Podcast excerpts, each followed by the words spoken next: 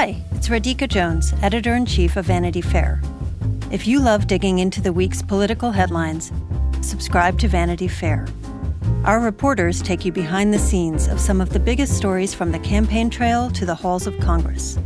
Just for our Inside the Hive listeners, save 15% on a yearly digital subscription to Vanity Fair with promo code POD15. That's vanityfair.com, promo code POD15 for 15% off one year of all you can read, watch, and hear.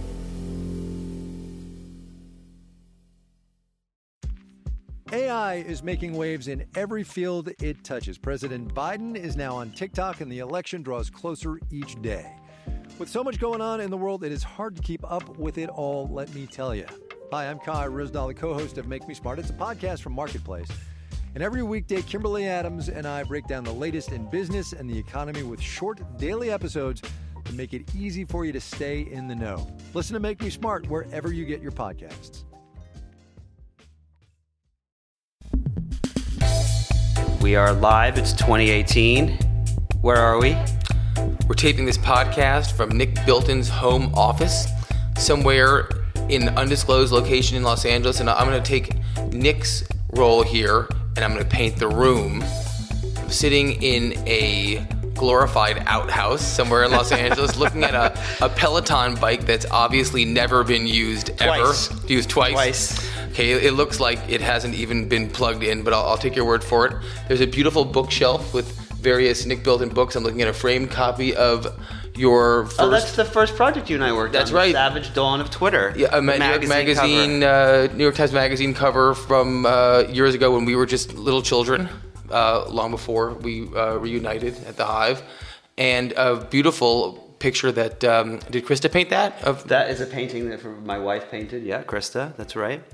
and then um, various uh, pieces of, of art. And I think not far away is the room where your mother-in-law sleeps. That is. It's a very intimate, maybe too intimate, uh, d- um, sort of uh, my dog. My dog Pixel is up in the other room, looking looking at us, wondering what we're doing back here. And we were just looking through the fence at your neighbor's beautiful pool. There you go. Um, so, uh, um, speaking of pools, uh, um, so I had a fascinating guest on uh, this week that you're about to hear. Uh, he is uh, Kal Raustiala. He's the director of the of the UCLA Burkle Center of International Relations.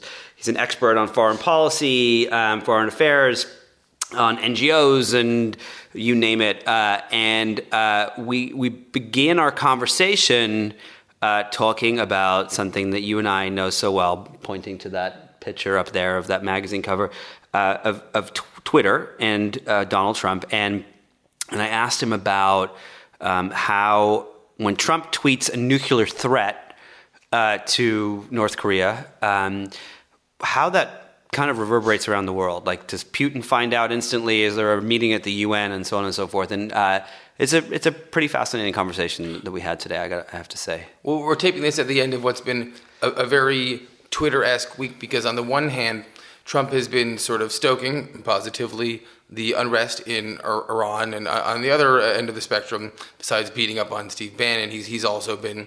Uh, you know, somewhat threatening to, to blow up the world on Twitter. Uh, of course, Twitter kind of had its, its its opening on the world stage during the Arab Spring when it was used as an important messaging service to connect people during a, a period of, of social unrest. Well, that was its opening on the world stage that you knew about. If you were a nerd Right. who lived in San Francisco, its opening on the world stage was actually in 2007 at South by Southwest when it won for the best startup.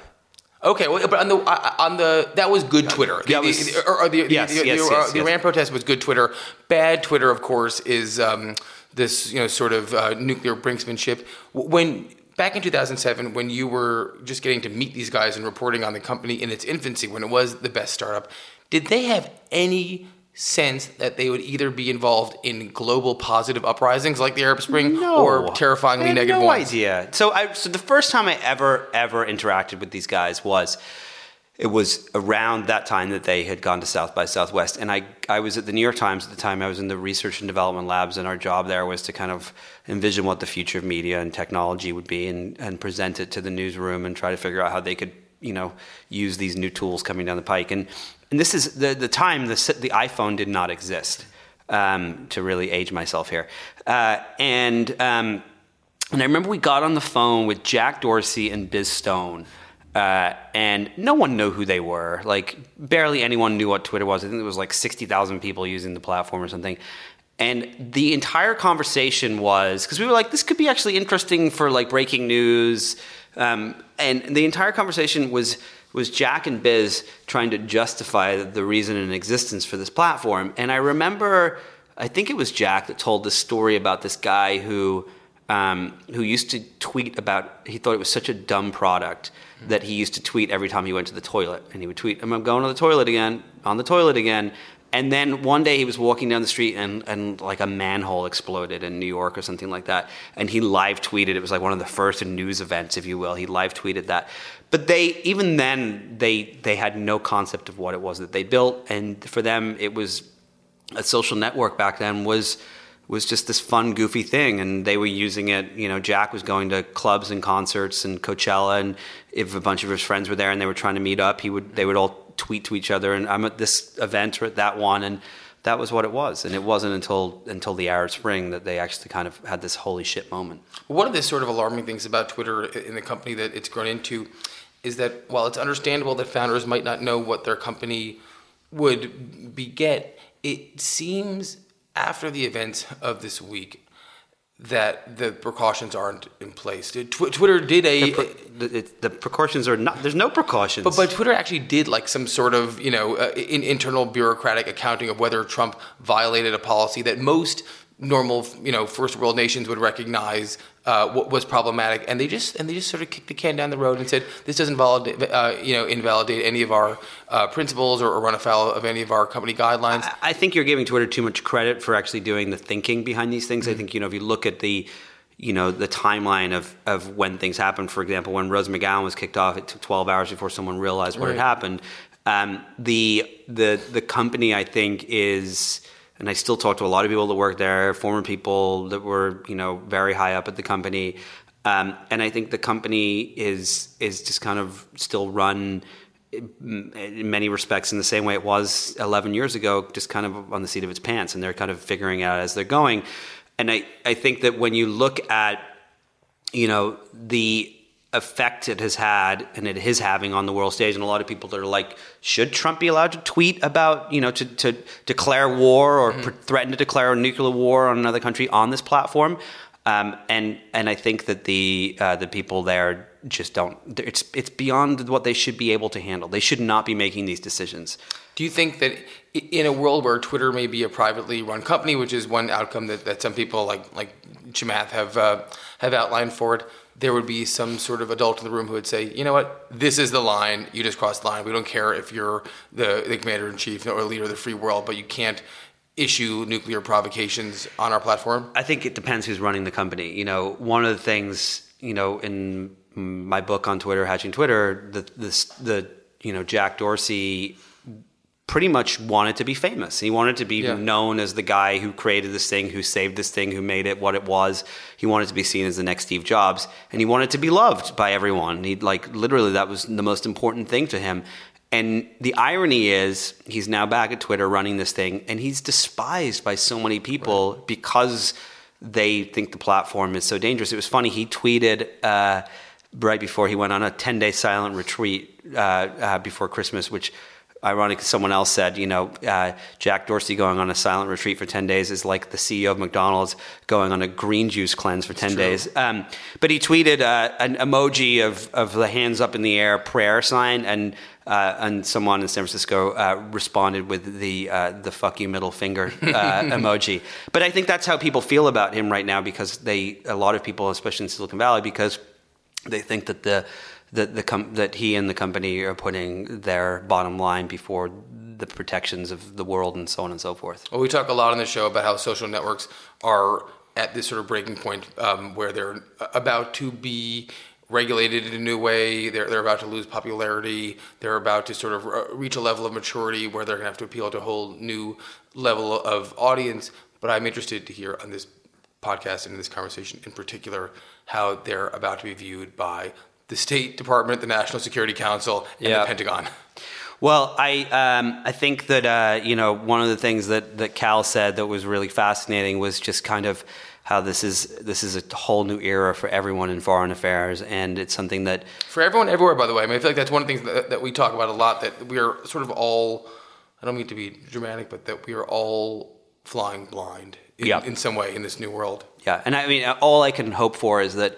Uh, people will will still be alive in two days, and they can listen to this podcast. Download this podcast if you're alive in two days on Apple Podcast or one of our other wonderful podcast purveyors. Uh, should we uh, should we get started with Kal then? Let's do it. All right. Thanks for thanks for coming out to LA just to just to paint the room here. Can I borrow the Peloton? You can use it. I'm going to go take a nap.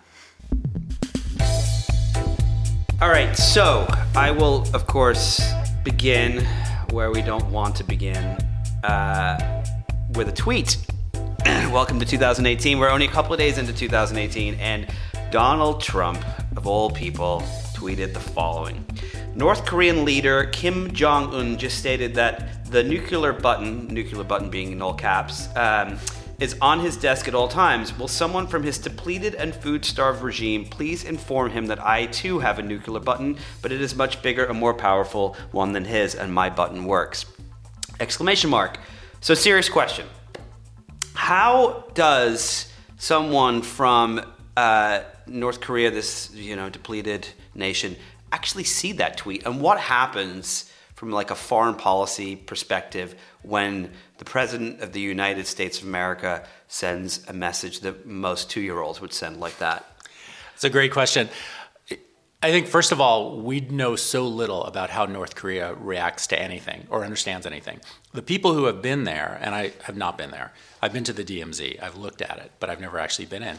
But people who have been there say that they really are puzzled. Like a lot of our allies and enemies are puzzled about what Donald Trump is up to at any given time and what these Trumps what these Trump tweets actually mean for American foreign policy. So, so does does uh, so? I guess one question is like, so when the one of these tweets goes out, I would imagine that if you kind of went back, you know, 30, 40 years ago, Cold War, um, and uh, the president had like put out a statement like that, there'd be a big meeting at the UN. There'd be you know all these discussions and and and policy people having conversations like. Does a tweet do that these days from Trump? Is it, is it does it set the world into motion? Does Putin find out about this? And is there like are there big discussions everywhere, or is it just like oh god, the crazy guy's on his phone again? I think it's a little of both. I think right now there's so many of those that every, people do pay attention to what he says without question because he is the ultimately the decider, especially on an issue like this. That said, he's tweeting constantly.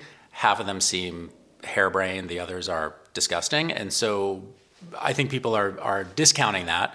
But yeah, they are paying attention to it, and they're puzzling about what do we make of these things. So okay, so a few weeks ago, I wrote a piece about um, something Trump had said that was just asinine. I don't even remember what it was. It's like they, they kind of blur together. Um, and I got a bunch of. I, it, somehow this article somehow ended up in the uh, the Trump. Uh, you know, ensemble of, of Trump supporters, and I got a bunch of emails from people with AOL email addresses, which I thought was, was telling, telling me how I was a fucking. Well, what do you interpret that as? Uh, old, uh, old, Older tech savvy because they've been around so long, they've been using it. Maybe. I don't think these were tech savvy folks, but it is a good question. Uh, I'd say old or from North Korea.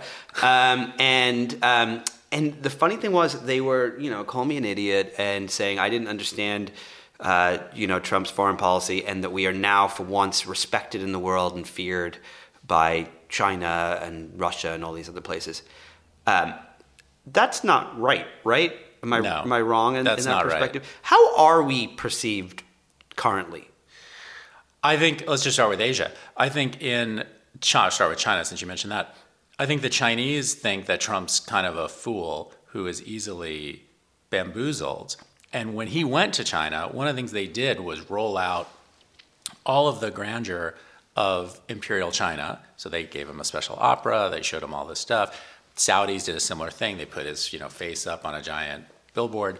So they know that they could play to his vanity and manipulate him, and that he really doesn't know anything. So when he had that Mar-a-Lago meeting with President Xi, the president of China, you know, he said, "Oh yeah, after 10 minutes of talking about North Korea, now I understand it's more complicated." So, you know, it's like, well, you could, you could have learned that beforehand before meeting with him.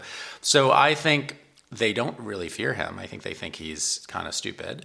I think they think correctly he doesn't know very much, and that his uh, his narcissism makes him easily manipulated. So, from America, from a standpoint of America, um, as as the world's superpower, right? Um, is is this going to make us? Is does this help China become number one? And if so, Absolutely. it, are they are they and we are they already number one and we just don't realize it yet, or is it is it something that's going to happen over a short period of time, or, or what what is your theory? That's a good question. No, they're not number one now, but it does totally help them because uh, there's been a long-standing um, issue of China rising, and we're not falling, but we're in relative terms we're getting smaller and less significant over time. What's happened with Trump is he has ceded so much leadership on a whole set of issues. You could start with the Trans-Pacific Partnership. One of the very first things he did was kill that. This was a trade agreement um, intended to isolate China, one could say, within the Pacific. But he's done many other things that make other countries more interested in understanding China and being closer with China or having a better relationship with China. And power uh, abhors a vacuum. And so as we retreat, China's stepping up. It's just, it was probably inevitable, but it's happening faster and faster. And so, do you think that you know by the end of this podcast, are they going to be number one, or are they? Is it is it ten years from now? No, it's, or? a long, it's a long way off. It also depends on what you mean by number one. Yeah, So- but that was my next Yeah. question: is how do you define how do you define that we are the global superpower? Is it because we have the most nuclear weapons? Is it because we're you know have the biggest GDP? Like, what is what is it, Yeah. and what is what are the things that? That's an uh, excellent question. It's really hard to answer that. There's there's so many dimensions, but if you just start with some of the big ones, military power. China has a lot of military power. We have vastly more. We have a dozen or so aircraft carrier groups that can project power all over the globe. We're the only nation that can do that. China is trying to roll out a few. They have a couple now. So that's just one indicator. They have a massive army. It's very good at maybe defending the Chinese borders. What they can't do is project force in the way the United States can. So how, wait, so how, can you explain how that works? So, so we have all these aircraft carriers, so we can kind of go to different places, and China doesn't. So they they are limited to how how many places they can go to, or how far they can go, or what what is it? Both, I would say they're limited. They're in a sense a regional power. I mean, they're a, they're a global power in many respects, but militarily, it's difficult for China to. Let's say there was a Latin American crisis and China's going to intervene. That's not that realistic for China. Like they could try, and they have some ability to do that. What they don't have is the ability that we have to go anywhere. And it's not just our carrier groups; it's our most importantly our network of bases. So we have alliances with dozens of countries, in which South Korea is a good example. We have roughly, I don't know, 40,000, 50,000 American troops and, and support personnel sitting in South Korea right now.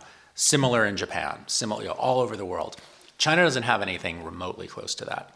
So we have all these assets already staged and the ability to go all over and planes that can fly everywhere. And they just and, don't. And so, and part of the reason we have all those bases is because of diplomacy. Is that yes. correct? Yes. So, are there is there fear that some of these places are going to be like, I don't like you guys anymore. You can leave now. That's definitely a problem. The other problem is that they're not going to trust that we're going to be there when they need us. So these arrangements they vary, but a lot of them are basically mutual security arrangements. That's NATO, that's South Korea, that's Japan. We're going to defend them and they're going to defend us. Obviously, it's kind of a one-way street. We Yeah. don't usually need defending. Yeah. They're the ones who need defending. Um, but you know, whatever, they're there for us if we would call on them. The question is, is that a credible commitment on our part? So will the South Koreans believe that we are actually going to go to war to protect them if, as is the case right now, North Korea can threaten LA with annihilation? That was not the case a few years ago. Now, so you- one, the North Koreans are more powerful, and two, Trump has raised all these questions in their minds. Well, is he actually? Does he actually care about this? And what, where does China stand on this? I mean, does China, if let's just say that hypothetically, uh, we were really going to go to war with them, With China, with no, with North Korea. China's going to defend North Korea, right? I mean, they're, they're going to take they the have side an of alliance. yeah.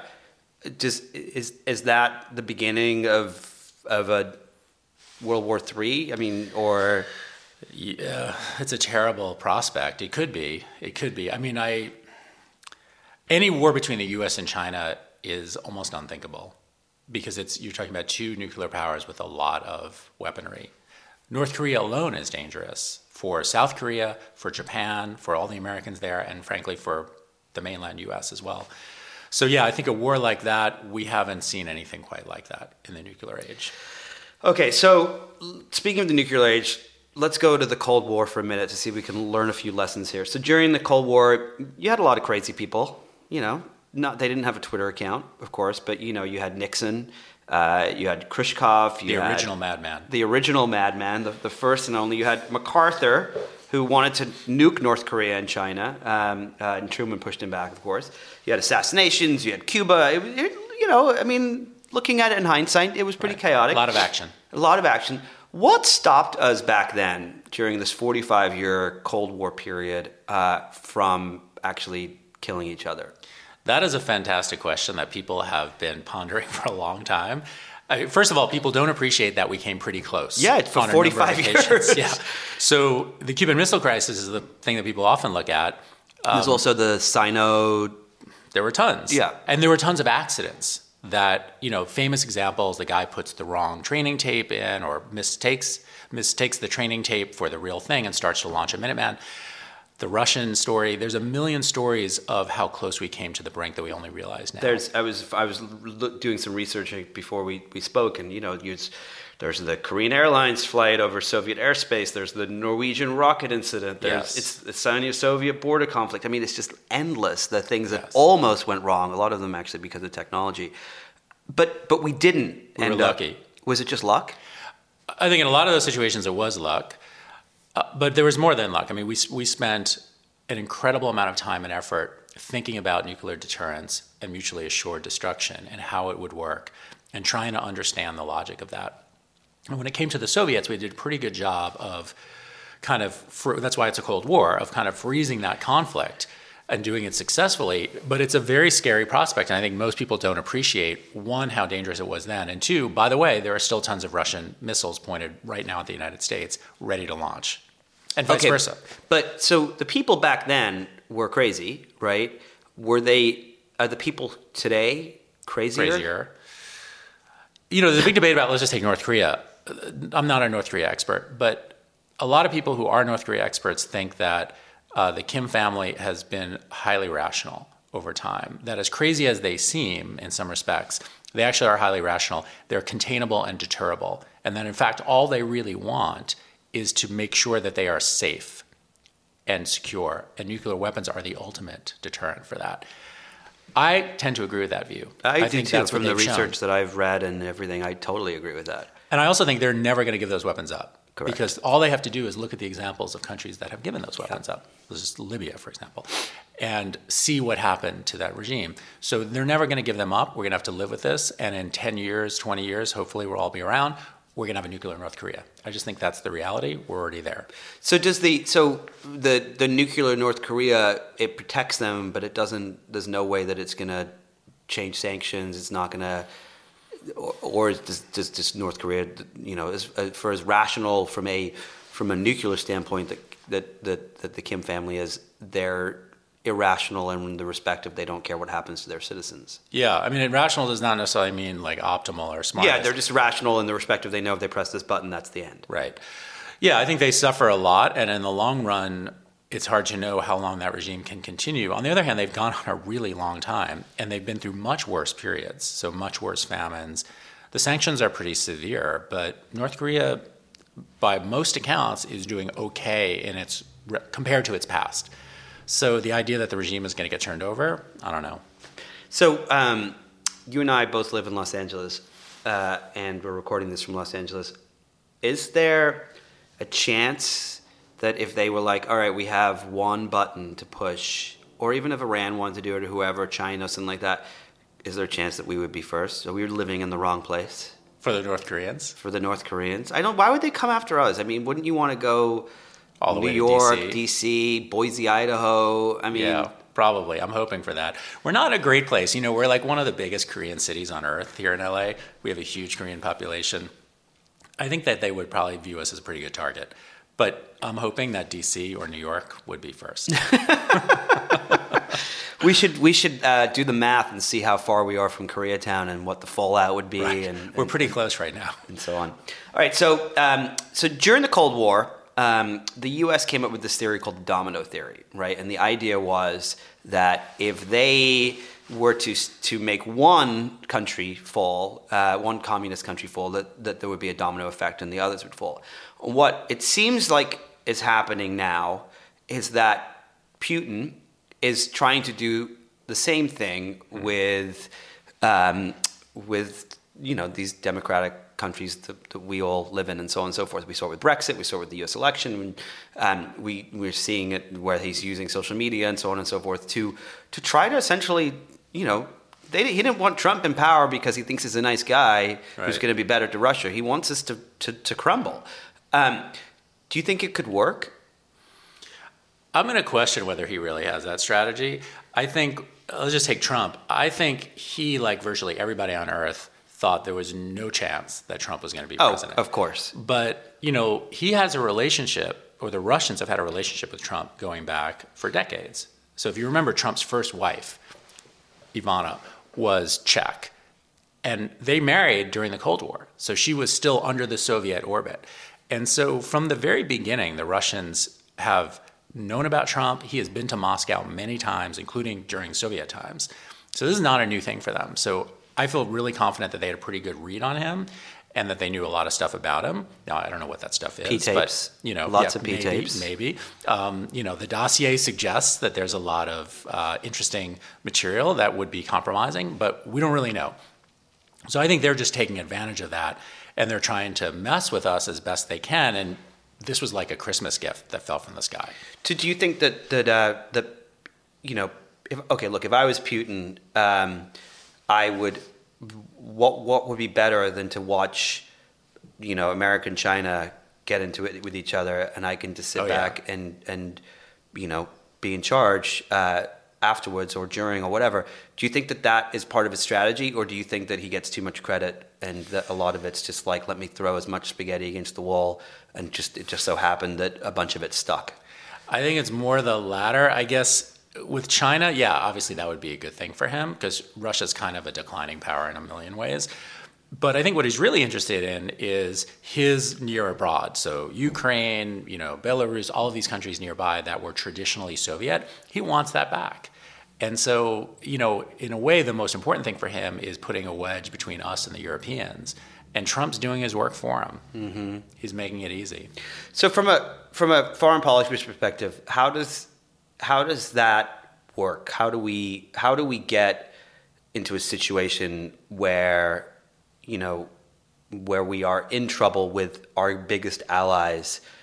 Aren't they smart enough to understand that most Americans don't hmm. support these kinds of things that Trump is saying and doing towards them, or and they're just like, hey, you know, we're just gonna kind of ride through these next three Right. years and and and hope everything works out. I think there's some of that. I think they so our our NATO allies like first of all some of the things Trump says are not that crazy. So it's true that the Europeans could put more money into defense and we've been telling them that for a long time. So Obama told them that. That's not new. He's just so much more belligerent about it that it does raise this question of again is he actually going to defend Berlin if the Soviets attack? Like this has been something we've thought about for whatever decades. But yeah, I think some of them just feel like, okay, we're going to ride out this crazy guy. But it's not that easy to ride it out because we are incredibly important to the defense of Europe. And they have their own problems as well. So they recognize that this populism that he represents is also a problem for them as well, Yeah. or a phenomenon for them as well. So I don't know that they could dismiss it as just a blip because it's some kind of worldwide. It's not just Trump. It's So- a, well, yeah. So I mean, I think that's the, that, that was my next question was this populism that we're seeing, this nationalism, uh, is a pushback against this kind of globalism that we saw, and it benefits the it benefits our enemies more than it benefits anyone, and Yes. don't people understand that? I mean, don't doesn't don't the governments the, the, the they don't? I mean, is it just like a I think some people do. I think they also, yeah, I think it's complicated. There's this, to me, what's so interesting is the contagion that takes place. So these things happen, like, yes, there's nationalism and populism all over the Western world right now. where is it coming from and what's driving it and how is it interacting and it's just it's really hard to say but there's no question there's some kind of contagion that happens So what do you? Th- what's your theory? i don't have one i don't really have one but i, I think that right now what we're seeing is there there is a obviously a kind of global media that enables this kind of thing so people know what's happening all over the world they can see it they can understand it faster than they could before um, and there's shared phenomena that are driving it. So, like the globalism you talked about, the trade agreements, the EU, Brexit. And then there's also just, I think, randomness, kind of like we talked about luck in the Cold War. So, the Brexit vote, we know a lot of people voted yes, thinking there's no way that's going to happen. Well, my sister, uh, I, my, I'm from England, Yeah, and, yeah. and my uh, I have a twin sister, and she she voted yes, and she did it because she has a uh, a kid who um, uh, has to go to the doctor a lot, um, and he she went to the to the doctor with the NHS and. Um, and uh, he's a special needs kid, and they were like, "Oh, well, your appointment's three weeks from now." And she was so livid that, and the, they explained it's because all these people are coming from Poland and all these different places, and uh, and the system's completely backed up and clogged, and and she was so livid that she was like, "I'm just going to go and vote yes, so that uh, I can kind of my voice can be heard." But then I spoke to her the morning of the vote, and I was like, "What Shocked. the hell did you do?" And she's like, "I don't know," and like, and I feel like so many of them did that, but there were also a lot of people that did vote for it, n- intending. No, no you question. know, no question. But I think we discount, like humans want to see patterns in everything. And I think we do discount the role of chance. Like even Trump. So you could analyze, and people, obviously the media has been analyzing Trump's win for a year now. But the fact is, there were like 17 candidates originally. Yep. And, you know, but for a couple of weird little things, it could have just as easily been Jeb or Marco Rubio or whatever. And Trump ended up at the end, there was definitely contingency in that. So I, I think we have to be careful not to read too much into it. Same thing with Brexit. Like, could have gone the other way pretty easily, but it didn't. Anyway, the fact is, there is this phenomenon around the world, and that is fascinating. I can't explain it. All right, so um, uh, there's been um, a lot of chatter lately, uh, and this is maybe my last Trump question for a little while. Um, uh, but there's been a lot of chatter lately about um, people saying that Twitter should ban Trump. Um, there's people that say that it's too quick. It's too there's there's you know uh, maybe if you know I, I don't think you can ban the president of the United States for using a platform, but there have been discussions about like well maybe there should be rules around how uh, leaders globally, how people who can affect the potential nuclear a potential nuclear war, something like that. There should be rules around how they use these platforms, um, and the platforms should come up with some rules. Maybe there should be algorithms that slow things down. There should be rules that say you can't declare war on here, or whatever it is. If you were in charge of like Twitter or Facebook or something like that, would you implement something like that, or do you just kind of have to let the technology step aside and the crazy people use it? It's an interesting question. I mean, you're the Twitter expert here, but I would say If it were up to me, I'd pull the plug on the whole thing. But Right. keep, keep, That keep might be the better idea. Keep going. Yeah, I don't really see how that's workable to have some kind of special rule for the president or for world leaders generally. It just doesn't seem realistic. Like, first of all, there are going to be other outlets, like you said, you do Twitter, whatever. This oh, water finds its level. He's going to get his message out no matter what. So I think it would ultimately be hopeless uh, to try to do it. But it just, yeah, it, it wouldn't work. I really don't think it would work. So no, I wouldn't do that. I would not do that. All right. Well, I would. Um, You're listening to Inside the Hive with Nick Bilton. so I'd like to take a note to thank our sponsor this Wait, week. Nick, before we even get there, I I have a problem. When I get home after work, all I want is a delicious, freshly prepared Did you just say freshly? I did That say is so funny because our sponsor this week is actually called Freshly. It is a meal delivery service that delivers fresh, fully cooked, prepared meals straight to your door so you can skip shopping, chopping, and cleanup. you don't say. No, I do say. And the ingredients are all the finest, the freshest, natural. Um, it's really fascinating. I used it a few times. Um, the food is so, so good. What kind of food are you into, John? Well, Nick, geez, I'm practically taking off my clothes here, just salivating. I, I, I love chicken. Give me some chicken dishes. All right, so uh, they, they have lots of different options for chicken. Um, they have the uh, the barbecue chicken, I which comes with sweet chicken. potato hash and Oh, roasted veggies. yum. Um, it's beautiful. Can I show you some pictures over here of this stuff? Jesus Christ, that There- is a beautiful barbecue chicken. There's spaghetti, squash, and meatballs. Um, Uh, they have veggie dishes if you're vegetarian. I've, I've tried the Southwest veggie uh, veggie bowl, which is is unbelievably You tasty. lucky son of a bitch! I can't believe it. Um, and uh, lots of different uh, different things like uh, shrimp scampi, three bean chili. Is that three bean ancho turkey chili? that is three bean? It's really good. Actually, I'm a, a ride or die three bean ancho chili turkey guy. So uh, Freshly um, is fantastic, and I, I think you should try it. And they are actually uh, running a special for listeners of Inside the Hive this week. Um, you get uh, two weeks of dinners cooked by their chefs for forty dollars off. Uh, to try Freshly, all you need to do, John, is go to freshly.com slash hive Um, and get $20 off your first week and then another $20 off your second week. I'm going to tell you, you're absolutely going to love it. What's the website? Is that freshly? freshly.com slash hive that's h-i-v-e to get $40 off your order um, give it a shot you're going to love it you won't have to cook anything you'll thank me later. You can you can send me some bitcoin as a thank you. Well, Nick, I'm going to end this conversation and run out of this room and go to the interweb and type in www.freshly.com slash hive. All right so um, so last year putin talked about artificial intelligence. And one of the things he said was whoever owns artificial intelligence owns the future um, and they own the world essentially um, I think that's right. and I think that's right too. Um, and uh, and I the thing that I keep thinking about is how do you? It's one thing if if we develop some sort of technology in the U.S. and we discover it's bad. You know, we've it, whether it's a technology or a tool or toys or whatever it is, we have rules and regulations in place that say, hey, this you can't use this because you know kids are gonna poke their eye out with that dart gun or or whatever it is or or you know these brakes don't work and and and x number of people have died as a result. And if if that were the case with artificial intelligence we could set up rules and regulations. But from an international law standpoint how do you do that with something as dangerous as what potentially could be as dangerous as, as artificial intelligence or other technologies I think it's really hard to set up rules to govern a technology. We know this from experience. No, we do. We tend to do it after the fact. So when the car was invented, cars have changed our society for sure, mostly for the better, I guess. But there's been a lot of negatives. Yep. But we deal with those after the fact, typically. Like we discover, oh, they kill people, or oh, it turns out they pollute the air. Let's start regulating that. And we tend to do that with a pretty big lag. That's not a promising story for AI because the thing the signature feature about ai is the ability to actually start to self-replicate and you know develop its own actual intelligence. That's that's what's so the machine learning part is what's so concerning to a lot of people.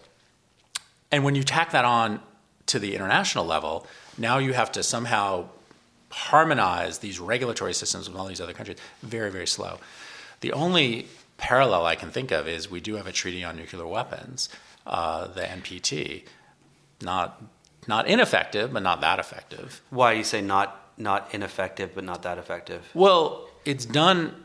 It's done a decent job. If we step back and we say, why don't more states have nuclear weapons? This is a 1940s technology, basically. yeah Now we've the rocketry and everything else has changed quite a bit, but the basic idea we developed during World War II. It's like black and white television. So why don't more states have them? There's only nine basically that have them. That's kind of shocking. So you could attribute that to a lot of things, but one part is the NPT, which creates a deal between the nuclear states and the non-nuclear states. And so um, it's had some role in keeping the number of states down that have possessed nuclear weapons. So I don't think it's been totally ineffective. On the other hand, it hasn't solved the problem. So in other words, we still it's supposed to lead to a reduction in nuclear weapons. That really hasn't happened. no there's still tens of thousands of Yeah, them right? I mean, from the heights of the Cold War, we've reduced quite a bit. But it's like the ability to destroy the Earth a thousand times or a hundred times really doesn't matter. So that's why I say it's not totally ineffective, but it's done something. So do you do you worry about um, about another country developing artificial intelligence that could Yes. wreak havoc globally? I mean, first of all, China is investing vastly more than we are, and What are they doing? What are they trying to build? Like what? they're try they're trying. First of all, they're trying to become a technology giant like we are already, mm-hmm. and in some respects, they are very good at it. Become very good at it. And they have some fundamental problems, and the main problem is in an autocratic society. Sorry, autocratic society like that. It's difficult to get people to be really creative. What do you mean? Well, like our universities and not just our universities, our think tanks, Silicon Valley, all these places are creative places that allow people to break rules and disrupt in order to develop some new idea that nobody thought of the day no one had thought of until that day. And you need a kind of spirit of openness and freedom and rule breaking to do that. And Yeah. we're very good at that. You have to question authority to change it. And so I think in China, one of the things they're struggling with is they don't have their universities are not that great. Like they're good, but they're not at the level of ours. Yeah. And they don't have a Silicon Valley equivalent, but they're kind of getting there. Like they have some really amazing companies and you know their cell phones or whatever. They're very, very good on a lot of these things. So it's just to say they're trying to do this across the board, but with AI, yeah, I think the government is focused on it in a way that our government is not. So you've written a lot about um, uh, the paradox of of c- countries like China and counterfeiting and so on and so forth. Um, and the one of the things that you've said is that the counterfeiting is actually a good thing, right? That it can lead to more creativity if you look at the fashion industry and so on and so forth. Copying is a good thing. Copying. Counterfeiting, I'm going to Got it. Okay. Uh, wrong choice of words. So, uh, um, and and with technology, we've seen a tremendous amount of that. Um, you know, uh, look at China, for example, and what they've copied. So, are you saying that with AI, this is going to be kind of like the first time that a country like China will be doing it on their own? Interesting. So let me just back up for one second and Yeah, say yeah. copying can be good. I don't want to say it's always good. Got it, it. can be good, and it's often misunderstood. In the case of AI, I th- AI is just, it's almost its own category of thing because it has so many dimensions to it. Um, I mean, if you're asking, is China going to be the leader? Is that what you mean? Are they going to? I'm just, I'm just, I'm curious. If okay, so if I let's just say that you know, in your book and, and on videos online and so on, you talk about some of the benefits of this, right? So uh, um, that that if I come up with something and I copy and then change it a little bit, or, some, or someone copies it and changes it a little bit, there's this creativity that happens. There's we all Right. we're all on the shoulder of giants and so on and so forth. And what I am curious, and I see this with technology from China that they copy from the United States. Sure. I have a, a- friend that works for the U.S. government uh, and deals exactly in this issue, and was telling me that you know for a lot of the stuff that they do in China, there's no R and D. They literally just come over here and steal something and then build it, like literally hundred million dollar uh, um, under the gr- uh, uh, things that go in the, the ocean for communication. Um, uh, all these different things he was telling me about, but what my I guess my question is is what do you think will happen as a result of China doing something on their own without copying? Hmm. Are they going to approach it differently in a way that could be good or could be bad or based on the Yeah, okay, I get it. That's a good question. So AI is such a frontier thing. It's not like they're taking our AI Correct. and then like tweaking it and making it a They're little bit they're better. starting from scratch. Yeah, they're kind of starting from scratch. I mean, I think you actually have this worldwide competition right now where you've got Google, you know, deep, all these different, um, but mo- lar- largely corporate entities battling to be the AI leader. Some of that happening in China, and then a certain amount happening in academia and government and intelligence agencies and so forth. Um, yeah, I think it'll be really interesting to see China step up that way. One thing we know is that over the last few years, as China's economy has grown so much, they've become much more interested in being innovative. They've been more interested in intellectual property as a result, so figuring out what's their structure going to be. There are many more patents being filed in China today than in the United States um, by a large number. What, are they in a specific genre or just all over the place? All over the place, and a lot of them are probably junk, but the fact is that would be would have been unimaginable 10 years ago or 15 years ago. So China is changing its ways, and I think when it comes to things like AI, we will. I, so basically, I can't answer your question. I don't really, I don't know, but what we're seeing is a new kind of Chinese innovation economy occurring across the board, and AI is going to be a central part of that. And I think it will things will be different because the Chinese interest in technology is not always our interest in technology. They also have a different a different approach to how they think about things. I mean, if I have a, f- a friend who is an expert on U.S.-China relations, and he was explaining to me that um, that if we took two billion dollars to build a new plane that was a, a you know some sort of weapon. Uh, we would build biggest fucking thing we could imagine. It would, you know, the wingspan the size of a football field and this, that, and the other. China would build two billion dollars worth of of drones. So you would have 100,000 weaponized drones. So they think about it in a very different Yeah. way. And, and it's just interesting to think about what they would, how they would approach um, something that could be potentially as destructive, if not more, For in many ways, as, as artificial intelligence and nuclear war. Um, to think about how that country, you know, thinks about that.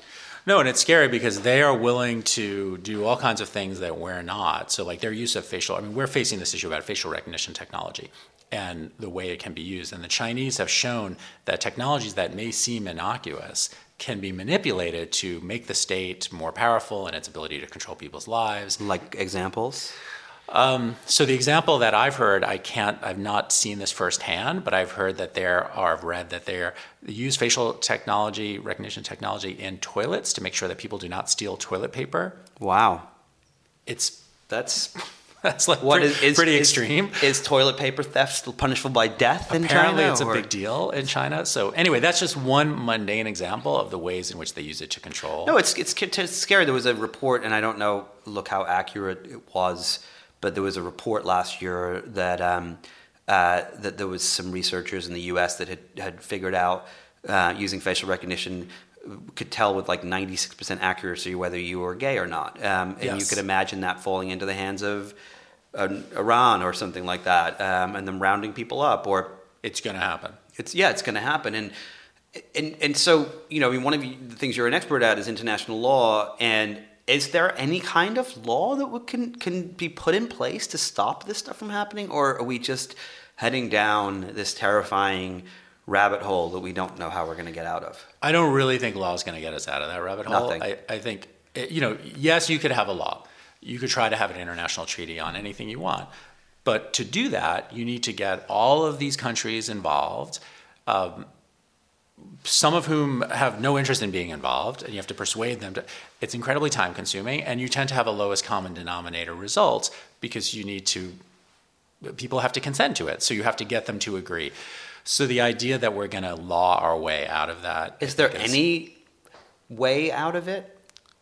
I mean, look, if, Not okay, let's just say that that we had a bunch of rational human beings running in these countries, right? They would look at the Cold War, they would look at the nuclear arsenals, they would look at the potentials, they would watch the movie War Games, right? They would figure out like, Right. hey, that was a really bad idea. This is a really bad idea. Shouldn't we have a conversation about how bad it could become? Or is it just that we don't have rational people running these these countries? we historically we have sometimes done what you've just described. So like take biological weapons or chemical weapons. We have there are international agreements governing those forms of weapons and we have tried to constrain them and their use. And to some degree we've been successful. worked, yeah. Yeah. So chemical weapons, let's take that as an example. They've been used in Syria recently. They definitely have not been eradicated from the earth. Um, they're possessed all over the place and probably uh, surreptitiously in ways we don't appreciate or, or could ever know. Um, but we've constrained their use compared to, let's say, World War One, which was like the peak. Now, some of that's because they turned out to be not that effective, and you know, some of them like you put it in the air and it blows the wrong way because of the wind, and your own troops die, and there's a bunch of problems with them. So you can't attribute it to law. Um, a lot of it is more about norms and taboos. This also applies to nuclear weapons. So there's a big literature in international relations about the nuclear taboo or the chemical weapons taboo. So, what is it that explains the fact that people do not use these weapons? And it's this taboo. Well, that's one kind of theory is that there's something more than just rational deterrence going on, that there's a sense of, I don't know if it's right or wrong, or crossing a line that can't be crossed or one doesn't want to cross that's constrained their use. So it's almost like an anthropological thing, but we don't really understand it well. And so it's just to say those things exist, they're out there. So when it comes to AI, we can't create a taboo because most people don't even know what's going to go wrong. We're not it. even there yet. Yeah. So, so those examples suggest you could do something. It's not totally hopeless. On the other hand, you have to understand the weapons and what they mean, and it took us a long time to get there. So with AI, yeah, we don't know, and a lot of people think AI is awesome. Huh. They want more AI. I don't. I don't need. Any I'm not one of those people, Yeah, there me are- neither. there are I've people seen- who think- I've read too many sci-fi uh, books to. To there are people who think what? Sorry. Well, just like they kind of like the analogy is fire.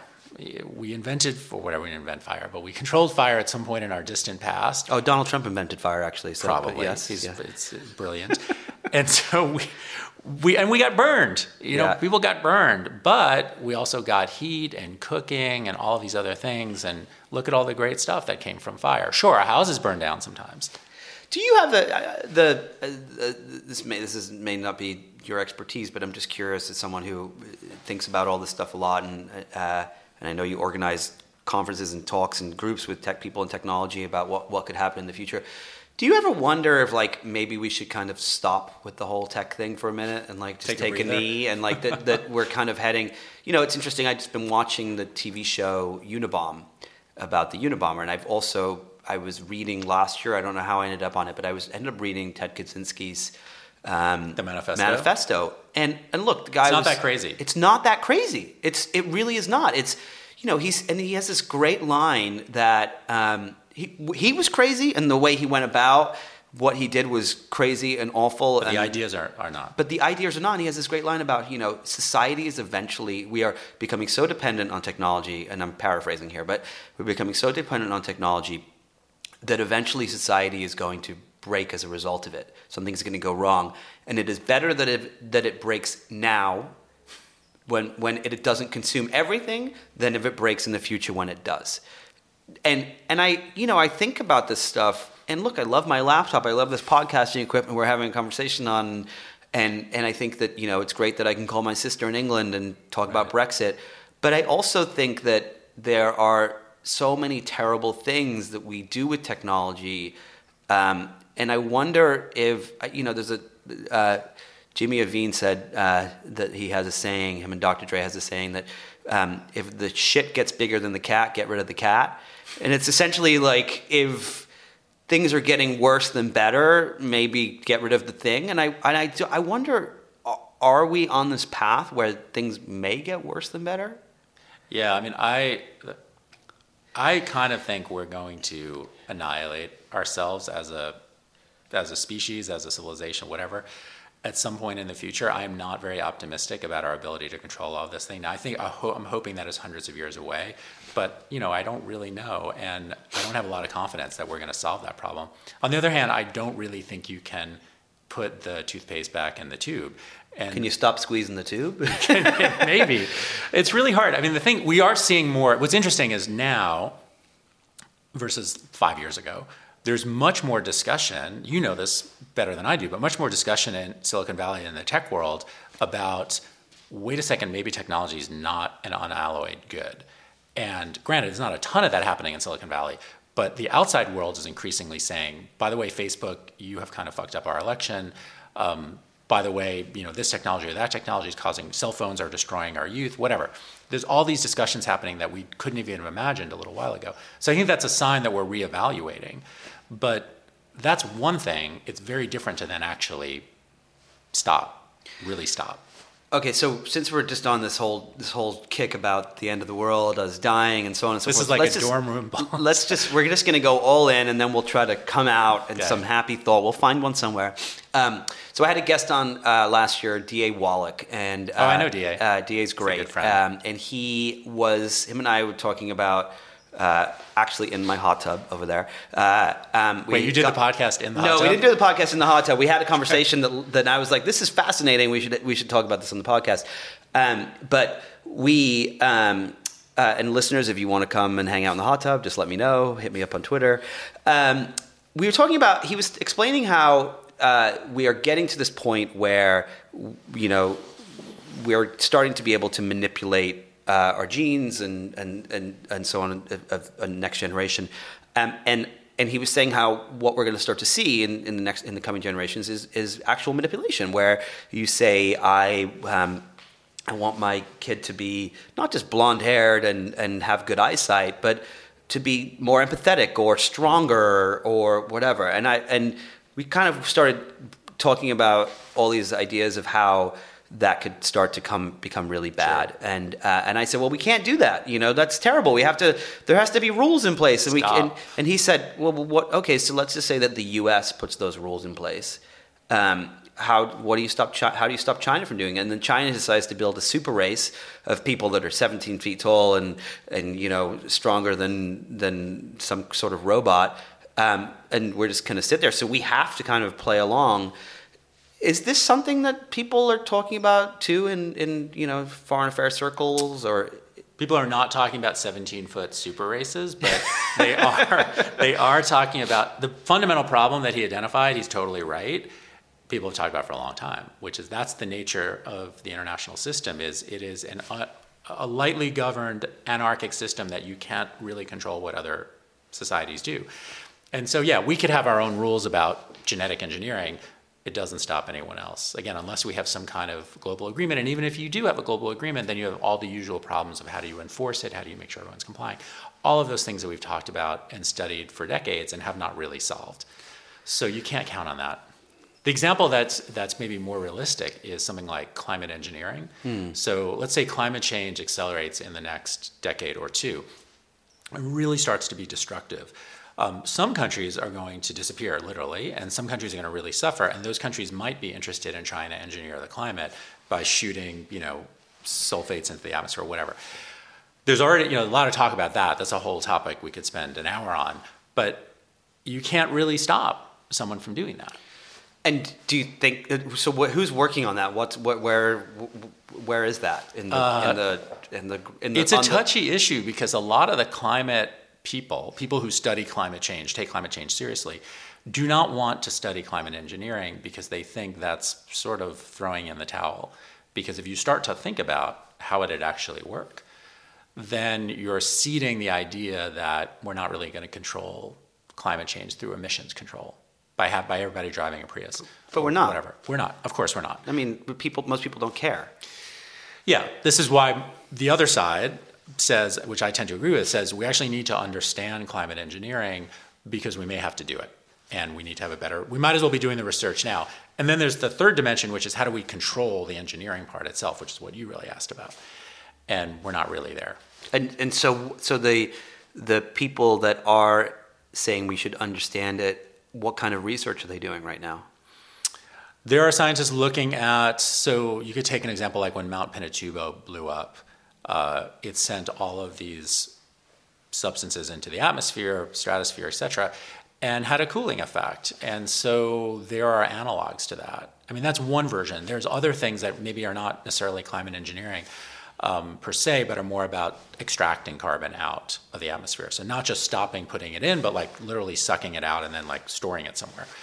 So all of those things are happening. Research into all those things are happening, but um, I would not say that we are ready to implement any of those things. I, I bet the conspiracy at scale. At, at, scale. I bet the conspiracy theorists that believe that there are chemtrails in the airplanes are, uh, are very excited about this.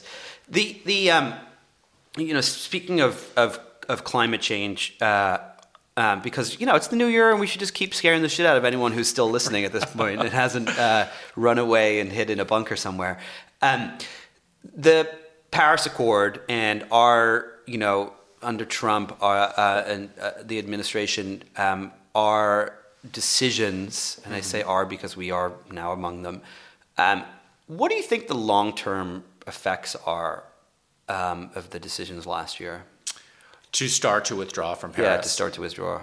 So I think it's troubling, kind of going back to where we started earlier about China and the U.S. Anytime the U.S. steps out of a traditional leadership role that it's held, and we have, I would not call us a big leader in the climate realm, but we have been an important player for sure.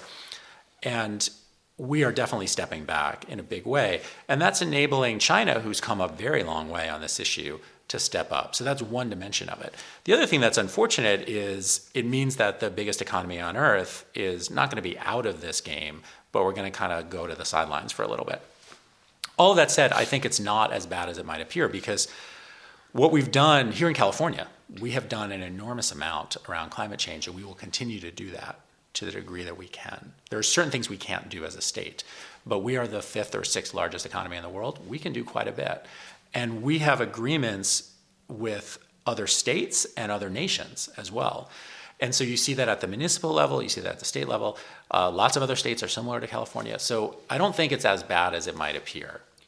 But under Scott Pruitt, it's pretty bad. For It's pretty the bad. Uni- for the U.S. for people in the Pruitt's US. bad on a whole set of other dimensions as well. He's been a disaster. But I think on climate, you know, we also shouldn't make too much of Paris. Paris is a successful agreement, it appears, impressive in some ways, but only because our, our baseline is so low. We expect so little of these agreements. I think if uh, I really truly believe that Pruitt is is the most destructive of all the people in the entire Shocking. administration, even more so than Donald Trump.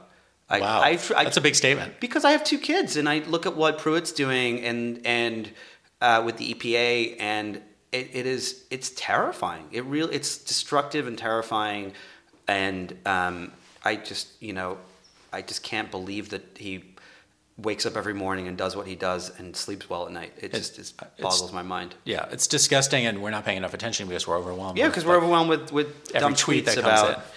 about buttons and Right. who's got a bigger one and so on and so forth. All right, so so winding down, uh, we will find one thing to talk about in a, in a positive note uh, before we end here, but um, and maybe this is it. Who knows? But how do you think the U.S. recovers from Trump and his administration? Um, you know, is is it that ten years from now, five years from now, whatever it is, that we are no longer the global superpower we were? That that's how, that's the that's the is it that that you know we the other countries when we finally get someone new, you know, unless unless Trump decides to forego elections and just remain in power until until he hands off to his son Eric and then Barron and the rest of them, which is entirely Really possible. getting depressing. Yeah. Um, um, is it that you know that other countries we we you know we vote someone in that is not The Rock, but is you know actually really What's wrong with The Rock? the Rock actually probably would be pretty good. Um, he'd be entertaining if nothing else. Uh, um, and that that we look, that other countries look back like we do and say, eh, you know, I get it. That was a mistake. It was a total chance, like you said earlier. It was an accident. How do we? How do you think that we're that this all recovers in the future? I mean, I'm kind of of two minds on it. I think we we as a nation have shown that we are pretty resilient, and we have, I think, capacity to change. And I'm hoping that this is the blip that you described, and someone maybe not the Rock, but someone's going to come in who's going to be a reasonable leader, Republican or Democrat, because frankly, there's a lot of Republicans, many Republicans, who are totally disgusted and appalled by what's going on. But anyway, I think something like that could happen. One example that I like to look at is here in California.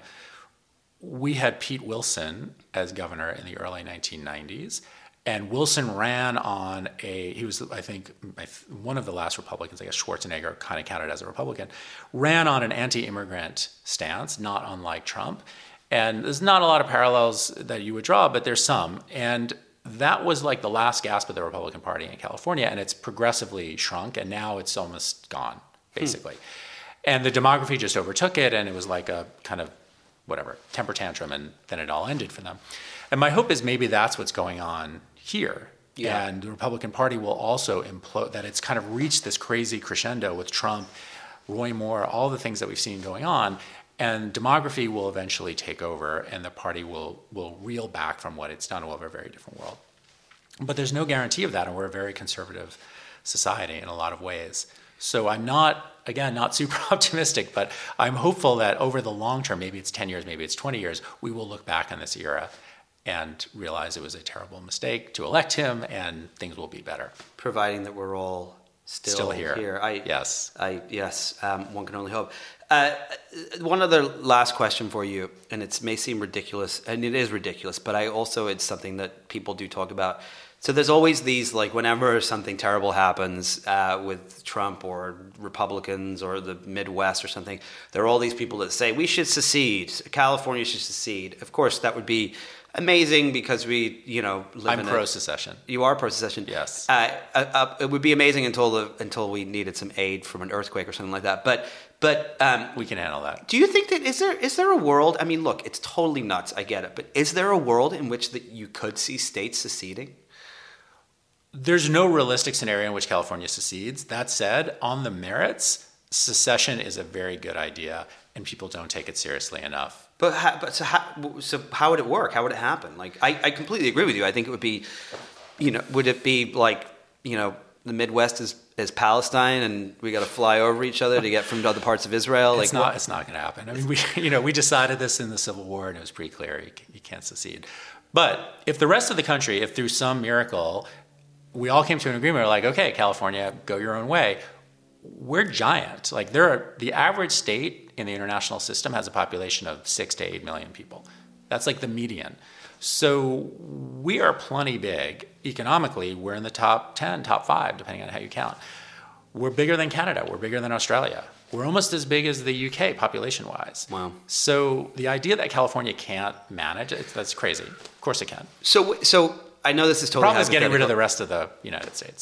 the, I know this is totally hypothetical and it wouldn't happen, but if it were, how would it happen? Would it would it, would you have like Congress vote on it? like what how, what's the legal way that There's no legal way. it does not? We just Does we would have to start some sort of civil war. Yeah. Constitution does not allow for it. But what if we built a war of, of an army of robots? Google did, and and they were responsible That for that. could do it. That could do it. All right, so That's ending on an optimistic note. All right, no. So, so real, real last question, uh, real optimistic question, I guess, is um, uh, should I move to Canada? No, California is great. California is great. I no, I, I think. Look, you know, for all the terrifying stuff we we've talked about, um, it it's not all that bad, right? No, no, it's not. And look, most people we're we're paying attention to everything that's coming down the pike on Twitter and whatever, reading the news constantly. Most people aren't paying any attention at all. They're totally happy. I we could probably learn something from them. I think we should stop paying attention. We should take like an hour away from it all. I actually, I have. I've stopped. I've stopped looking as much as I used to. That's your New Year's resolution. It's my New Year's resolution is to read more books. Good idea. I used to read before Twitter and Trump. I used to read like 60 books a year, and now I'm down to like five. And I want to try to. I'm not going to get back up to 60, but I wouldn't mind getting a to good 12 or something like that. Yeah. Um, and it's uh, and I've deleted all social media from my phone, so it's a great idea. And I can still read the news, can still stay informed, listen to podcasts like Inside the Hive. Uh, and uh, do you have any New Year's resolutions?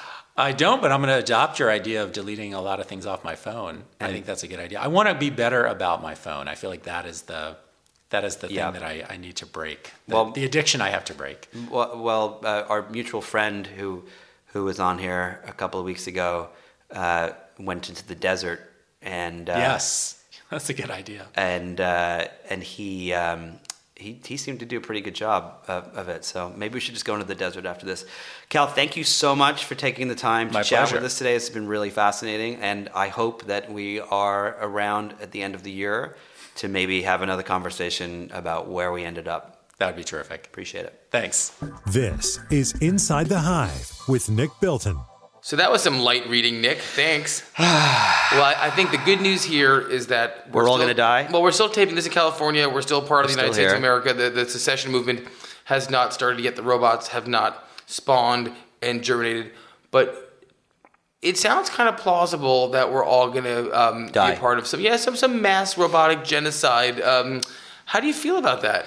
Well, the thing that I found so fascinating coming from Kal was that, um, you know, he was when he was talking about the fact that with these nuclear weapons, we. We, it was kind of like war games where like you know that famous part in war games where the only way to win is not to play at all and I, and I do feel like you know talking about Nixon and all these folks they were just as psychopathic and lunatics maybe not just as but pretty close to, to Donald Trump they all kind of had this realization that if we have some sort of nuclear war um, that it's not going to work out well for us. And the Cold War was an example. It never got to that. It got, very close. But the thing that's so fascinating is when you think about artificial intelligence and what he was saying about that, that that we don't know how it's going to go wrong. And I think that that that the scariest part for me is that that with these technologies and Twitter, as we started the show talking about, is a perfect example of that. It is something that was started for good and has been used for terrible things. Um, and uh, and I think that, that that when you kind of think about AI and these coming technologies and robotics and so on and so forth, those are the things that I think are, are pretty terrifying for the future. Well, I was listening to this conversation. It, it occurred to me. Um, I started to think about the singularity, this sort Yeah. of um, uh, dystopian notion that's somewhat popular in the tech world, or at least more popular there than in other worlds. That basically um, we've all gone through this before, um, and we're you know we're, we're nearing the end of some sort of um, civilization that's uh, a small blip in a larger civilization that, that's recreated. It's, it's sort of hard to explain, but but basically we're going to uh, all kill ourselves um, because we're living in the minds of robots in, in, in some way. Is that um, for the first time? I also thought that was kind of BS, but for the first time it occurred to me, oh yeah, we're at a natural point in, our evolutionary cycle as a civilization where we figured out like heat and hot water, how to bathe, all the important stuff cars, self driving cars, drones. Now we're going to kill ourselves, and that's going to happen because we're all living in the mind of some sort of larger civilization itself. I don't know if we're gonna. So the singularity, I think, is kind of a little bit of bullshit because it's. It, here's a perfect example. So when when we talk about building artificial intelligence, we think because our brains are not capable of thinking outside of this. We think about a a, a computer that thinks and acts like a human, that has empathy, that mm. that is that has different forms of creativity or whatever it is, right? Um, but that's not the way we build things. So when we decided we were going to build things that fly, the first versions of those were trying to copy birds, and you would mm-hmm. flap your arms with wings on them and so on. What planes are today are these metal things, these tubes with wings and turbines, and they're completely different. When we recreated uh, the idea of, of, of being underwater with submarines. They don't shake and, and move their, their tails mm-hmm. like like fish. They have they are these tubes that travel into water, and you can look at every single technology that is a uh, a replica of something in nature, and we we do it differently. And I think that AI and the singularity and robotics and all those things are another version of that. And and I think that what's going to end up happening is that we are going to create something that we haven't seen before. Um, and at the same time, there are going to be vast consequences of that. And the perfect example is the car. It was an mm. incredible invention, right? You got here today in a car. We, I go to the grocery store. It has changed the world we live in. But there are things that have happened negatively as a result of that. 1.2 million people die every year because right. of car accidents. 34,000 in the United States alone there are all these things that have happened as a result of, of cars, the way city and urban planning and and um, uh, the the effects on of, of, of, you know carbon effects on the planet, so on and so forth. And so when you look at every technology, there's a negative, and the question is, what is the negative going to be for this? Well, one of the funny things that you think about when you hear conversations like this one is that as our political parties begin to realign or or redefine themselves one has to wonder if one of these parties or, or a, a kind of party within it within it that um, uh, becomes an outshoot becomes the sort of pro tech party and, and, as an extension the pro robotics you know, uh, pro AI party.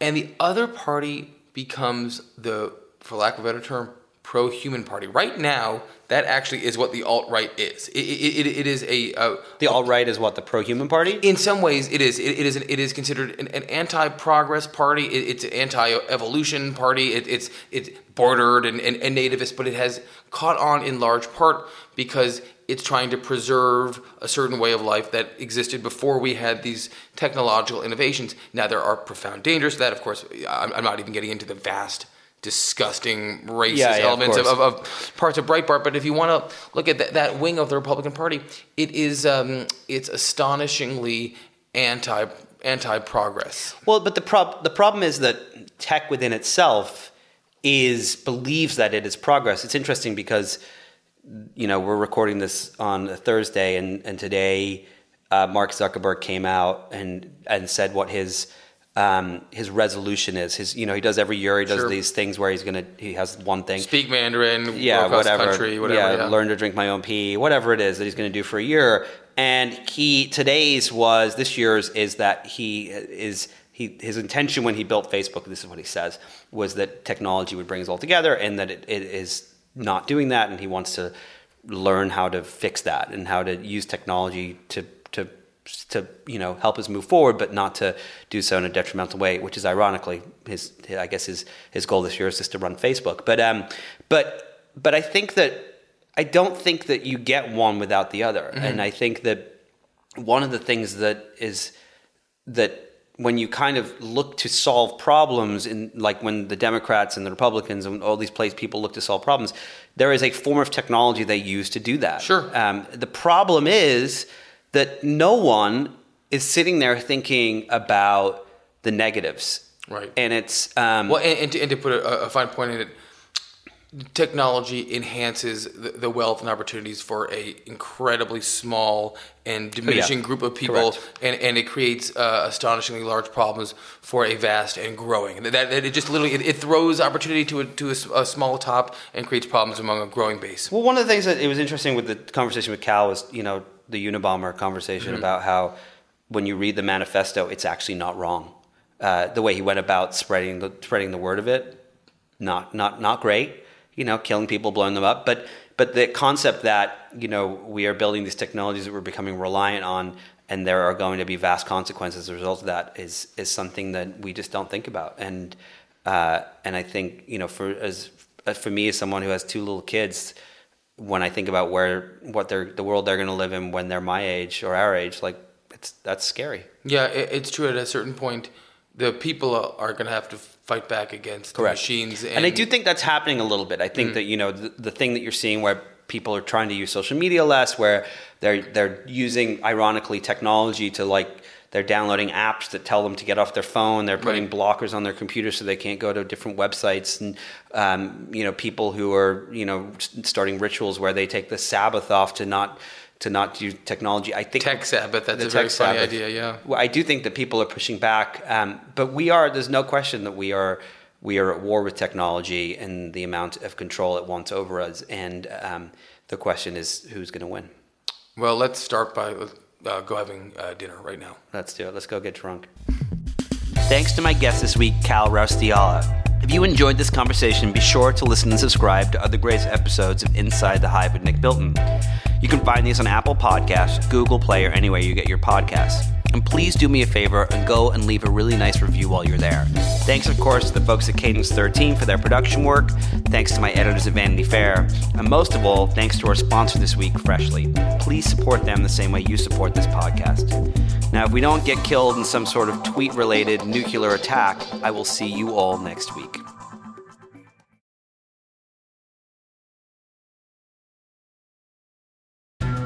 And if you are watching this video, either I'm dead or I'm in a very, very, very bad situation.